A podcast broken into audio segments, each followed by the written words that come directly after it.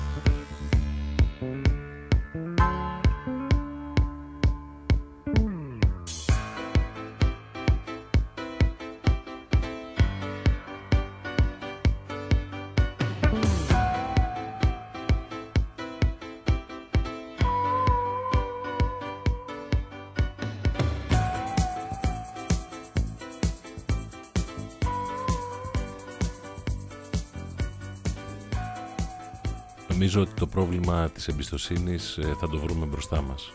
Ε, ένιωσα από αυτά που παρακολουθούσα ότι μόνο ο Εμμανουέλ Μακρόν το έπιασε. Δεν ξέρω αν ήταν σκηνοθετημένο για να έχει ένα ωραίο soundbite, αλλά στον Ταβός μπροστά σε όλους είπε και σχεδόν το μεταφέρω αυτούσιο ότι αν δεν μπορείς να εξηγήσεις στους ανθρώπους ότι η παγκοσμιοποίηση φέρνει πολλά καλά για αυτούς, ε, τότε βέβαια ε, θα δεθούν με εξτρεμιστές ε, γιατί θέλουν να βγουν από αυτό που λέμε σύστημα ε, και αυτό θα συμβεί σε κάθε χώρα.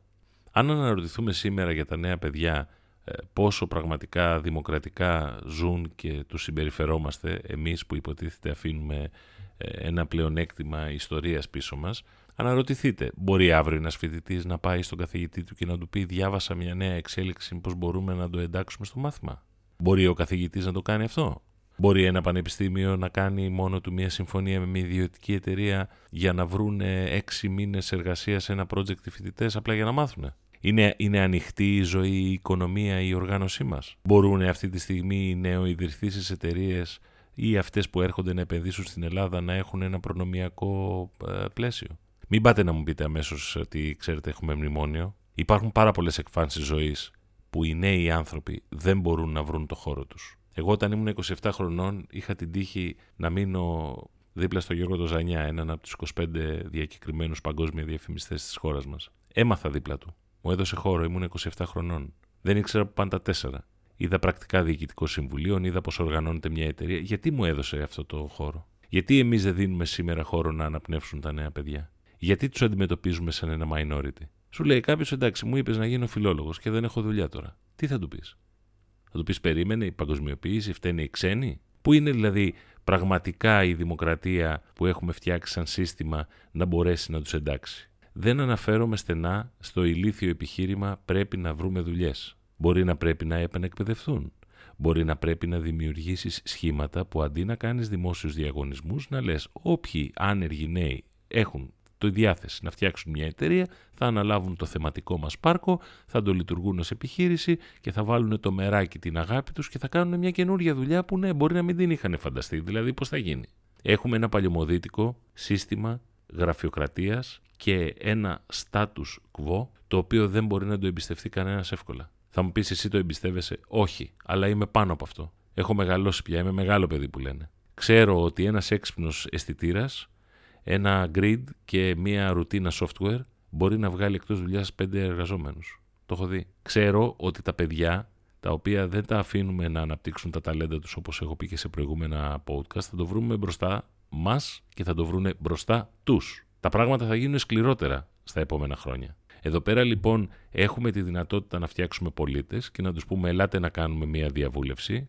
αλλά όταν περνάνε νύχτα τα νομοσχέδια, ε, οι άνθρωποι αυτοί είναι οι άνθρωποι, ε, θα κάτσουν κάπου ένα απάγιο, θα πάρουν ένα χαρτζιλί και θα κάνουν μια γρήγορη, μια ευκαιριακή δουλειά. Εδώ πρέπει να καταλάβουμε ότι έχουμε πολύ μεγάλες ευθύνες όλοι. Πρέπει να αλλάξουμε την ατζέντα. Εγώ είμαι ένας μόνος τύπος πίσω από το γέτη, τα λέω, τα λέω πολλά χρόνια, όσοι με ξέρουν το ξέρουν καλά αυτό, αλλά εδώ πέρα χρειάζεται μια τεράστια ανατροπή. Θέλω να σας πω έτσι για να μην κοροϊδευόμαστε ότι επειδή έχω βλαμενίαση πήγα και έψαξα ε, και διασταύρωσα το εκλογικά GR και το Hellenic Parliament GR ψάχνοντας να βρω τα βιογραφικά των, ε, των βουλευτών μας. Και δεν θα κάνω καμία ανοίξη για κανένα κόμμα, δεν θα πω ονόματα, υπάρχουν προσωπικά δεδομένα και θα σέβομαι, έτσι. Ακούστε, η ημερομηνία γέννησης και ειδικότητα, ας το πούμε. Θέλω να καταλάβετε ότι εκπροσωπούμαστε από μια παλιότερη γενιά η οποία έχει πολύ παλιά μυαλά και δεν μπορεί να συζητήσει τα θέματα της εποχής. Τα 144 επαγγέλματα είναι μια ατάκα. Από πίσω όμως έχουν σχέδια, πλάνα, τεράστιες ανατροπές και αν κάποιος καθηγητής καλόμαθε να έχει πέντε βοηθούς, θα μείνει μόνος του και θα ξαναδουλέψει αλλιώς πρέπει να φύγει. 1947, οικονομολόγος το γνωστό επάγγελμα του τίποτα. 1949, καθηγητής. 1948, θεωρητικός φυσικός. 1966, δημοσιογράφος. 1951, μηχανικός. 1950, μηχανικός. 1951, οικονομολόγος. 1958, χημικός. 1953, ακτιβιστής και γιατρός. 1953, δημοσιογράφος. 1967, φιλόλογος. 1957, δικηγόρος. 1943, μηχανολόγος. Καταλαβαίνετε τις χρονιές που σας λέω. Φύγετε σας παρακαλώ από το στενό μυαλουδάκι σας αν είστε ε, Κουκουέ, ΣΥΡΙΖΑ, Δημοκρατική Συμπαράταξη, Νέα Δημοκρατία, ε, οτιδήποτε κι αν είστε. Μιλάμε για ανθρώπους οι οποίοι έχουν γεννηθεί πριν πολλά χρόνια, δούλεψαν ή δεν δούλεψαν δεν ξέρω, 1958 Ιστορία τέχνης, 1946 Πολιτικές επιστήμες, 1949 59 ιστορικός, 1951 μηχανολόγος, 1963 φιλοσοφία, 1940 συνταξιούχος, 1946 μηχανικός, μηχανικός, δάσκαλος, μηχανικός, μηχανικός. Προσέξτε, κινδυνεύουμε να μείνουμε στα αζήτητα της παγκόσμιας κατάστασης. Βγείτε και πείτε όπου ξέρετε και όπου μπορείτε ότι εμείς πρέπει να αλλάξουμε τα πράγματα, αλλά πρέπει να μας βοηθήσει και το σύστημα. Πρέπει να δώσουμε χώρο στα παιδιά. Πρέπει να σκύψουμε πάνω από αυτά τα πράγματα τα οποία τους απασχολούν. Δεν μπορεί να του λες ναι υπάρχει ανεργία, κάνε ό,τι θέλεις περιστασιακά. Τώρα θα πάω σε λίγο και στις εταιρείες. Διότι αυτή τη στιγμή, αν ψάξετε στα Google Trends, αγαπημένοι μου φίλοι, εσείς οι λίγοι που ακούτε 48 έκαναν κλικ το προηγούμενο podcast, κάτι είναι και αυτό. Προσέξτε τι είναι η Ελλάδα. Ποιος αποχώρησε από το Survivor, Παρθένης Survivor. Ολυμπιακός ΑΕΚ. ΠΑΟΚ. Βάλε και λίγο ΠΑΟΚ μέσα. Μακεδονία. Τι σημαίνει αλυτρωτισμός; Σύνταγμα 4 Φεβρουαρίου. Όλοι μαζί θα νικήσουμε. Φίλε μου Μπρέμερ στο Twitter. Don't blame millennials. Τους δίνουμε έναν κόσμο, τους ανοίξαμε μια κουρτίνα, δεν τους είπαμε τι πρέπει να κάνουν, δεν τους είπαμε ότι κάθε πέντε χρόνια πρέπει να αλλάζουν δουλειά, δεν τους μάθαμε και περιμένουμε πια από, τα, από το 10% των, των ωραίων αυτών ανθρώπων, νέων ανθρώπων που φτιάχνουν ένα startup. Αφήστε αυτό, είναι επόμενο podcast, εκεί που έχουν πέσει όλοι οι καρχαρίες. Δηλαδή, τι βλέπουν τα νέα παιδιά; Βλέπουν 60 υποθέσεις φοροδιαφυγής εκατομμυρίων, υποθέσεις διαφθοράς, νιώθουν ότι πάνε χαμένοι και όταν πάνε κάπου να κάνουν μια δουλειά, τους λέει ο άλλος κάτσε κάτω και σκάσε. Θέλετε να μιλήσουμε για τις εταιρείες; Θέλετε να, να, να ακούσετε τα παραδείγματα των μεντής μου; Έχουν περάσει 67 παιδιά από τα χέρια μου. Να είναι καλά και τα Joe Pers και η προσωπική μου ε, δραστηριότητα που τους δίνουν να συμπληρώνουν χαρτιά-χαρτιά με τα προσωπικά τους δεδομένα και αν σε ενδιαφέρει αυτό και αν θα μείνεις έγκυος για τους τύπους που ανεβάζουν ε, ε, αγγελίες εργασίας στο facebook και λένε ε, στη φίλη μου τη Μαριάννα και την κάθε Μαριάννα να μας στείλετε και φωτογραφία. Ναι, είναι ψηλή, έχει ε, σουτιέν τάδε και φοράει γόβες. δηλαδή μιλάμε για μια κατάσταση όπου χάνουμε την κοινωνική συνοχή, την αγαστή και θετική διάθεση του καλύτερου κομματιού της κοινωνίας μας. Όταν ο Γιώργος Σοζανιάς με εμπιστεύτηκε στα 27 μου, έβγαλε έναν άλλον άνθρωπο από μέσα μου, που δεν ήξερα ότι τον είχα. Και από τότε μέχρι σήμερα, αυτές οι αξίες του σεβασμού, της, ε, της επιμονής, της υπομονής, ε, του να είσαι πρώτος μεταξύ ίσων, το να ακούς, όλα αυτά τα πράγματα που έμαθα εκεί με ακολούθησαν. Βεβαίως πήρα στοιχεία και από εδώ και από εκεί. Πότε περιμένουμε να δώσουμε το χώρο που πρέπει συναισθηματικά, πρακτικά, δημοκρατικά, θεσμικά στους νέους; Αυτή τη στιγμή βλέπετε διοικητικά συμβούλια κτλ. Από το άσπρο μαλλί έχει γίνει πουλόβερ άσπρο. Είναι σαν να έχουμε κουρέψει όλη τη Νέα Ζηλανδία. Να κρατηθούν εκεί ακόμα και η αρχηγός του δικαστικού μας συστήματος ήθελε να μείνει μέχρι τα 70.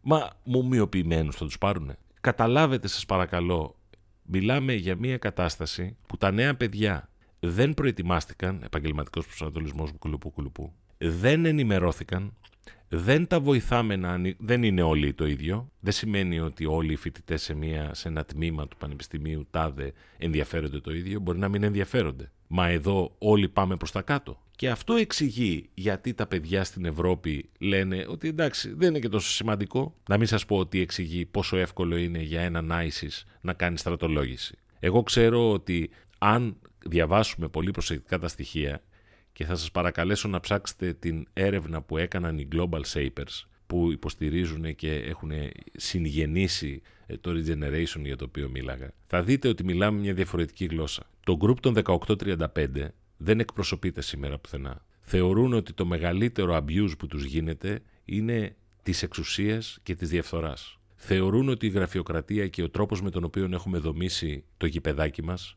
δεν εκπροσωπεί, δεν βοηθάει και δεν ανεβάζει κανέναν. Στην πραγματικότητα δε, αν πάτε και δείτε και τη Σέντελμαν της Παγκόσμιας Εταιρείας Δημοσίων Σχέσεων, το βαρόμετρο εμπιστοσύνης που το δημοσιεύει κάθε χρόνο, έχει βγάλει μόλις του 2018, θα δείτε πάλι το ίδιο πράγμα. Έλλειψη εμπιστοσύνης σε 28 χώρες. Έλλειψη εμπιστοσύνης στα social media. Εντάξει, λογικό, ο κάθε πικραμένος λέει ό,τι η αηδία θέλεις εκεί πέρα. Και γυρίζουν με την ελπίδα ότι στα κανονικά μέσα ενημέρωσης θα βρούνε διασταυρωμένοι ή τέλος πάντων θα ελέγξουν την πληροφορία ή τα fake news ή οτιδήποτε. Κλείνω εδώ λέγοντας το εξής. Έχει τεράστια σημασία να οχυρώσουμε τα παιδιά. Έχει τεράστια σημασία να τους δώσουμε χώρο. Έχει τεράστια σημασία κάποιος που πάει να τα βοηθήσει να μην πάει να τους δαγκώσει στο λαιμό. Κάποιος ο οποίος είναι μέντορας και coach και startup owner και τα λοιπά, να τους βάλει μπροστά, να τους δώσει πολύ χώρο, να μην βγάλει λεφτά από αυτούς δεν εκπροσωπούνται, δεν ακούγονται, δεν μπορούν να αλλάξουν τίποτα. Είναι δραματικό. Δεν θέλω τα παιδιά μου να ζήσουν σε μια τέτοια κοινωνία. Πρέπει όλοι μας να το καταλάβουμε ότι οι άνθρωποι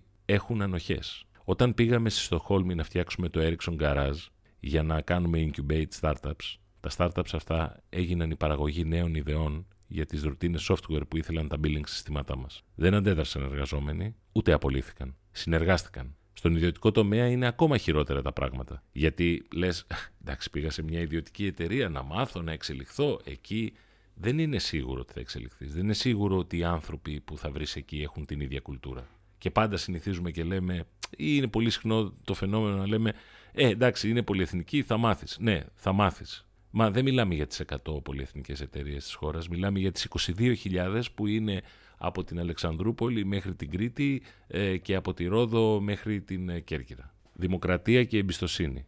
Αλληλένδετα πράγματα. Ναι, φίλε μου, δεν μπορείς να φτιάξεις το βιογραφικό σου με αυτά. Αλλά πρέπει να ξέρεις τι σε περιμένει, να είσαι έτοιμος και να είσαι ένας δημοκρατικά ενεργός πολίτης. Να είσαι δυνατή φωνή να είσαι δυνατή γνώμη, να συνασπίσεις γύρω σου ανθρώπους, να δημιουργήσετε εταιρείες, ιδέες, δημιουργικά σχήματα, να κάνετε τέχνη, να κάνετε επιχειρήσεις, να κάνετε ό,τι σας φωτίσει ο Θεός και ό,τι λέει το ταλέντο σας, αλλά να ξέρεις ότι χρειαζόμαστε και εσένα, γιατί οι ασπρομάλιδες δεν θα κατέβουν από το θρόνο.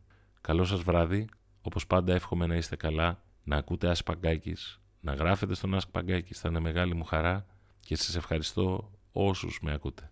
Καλό βράδυ.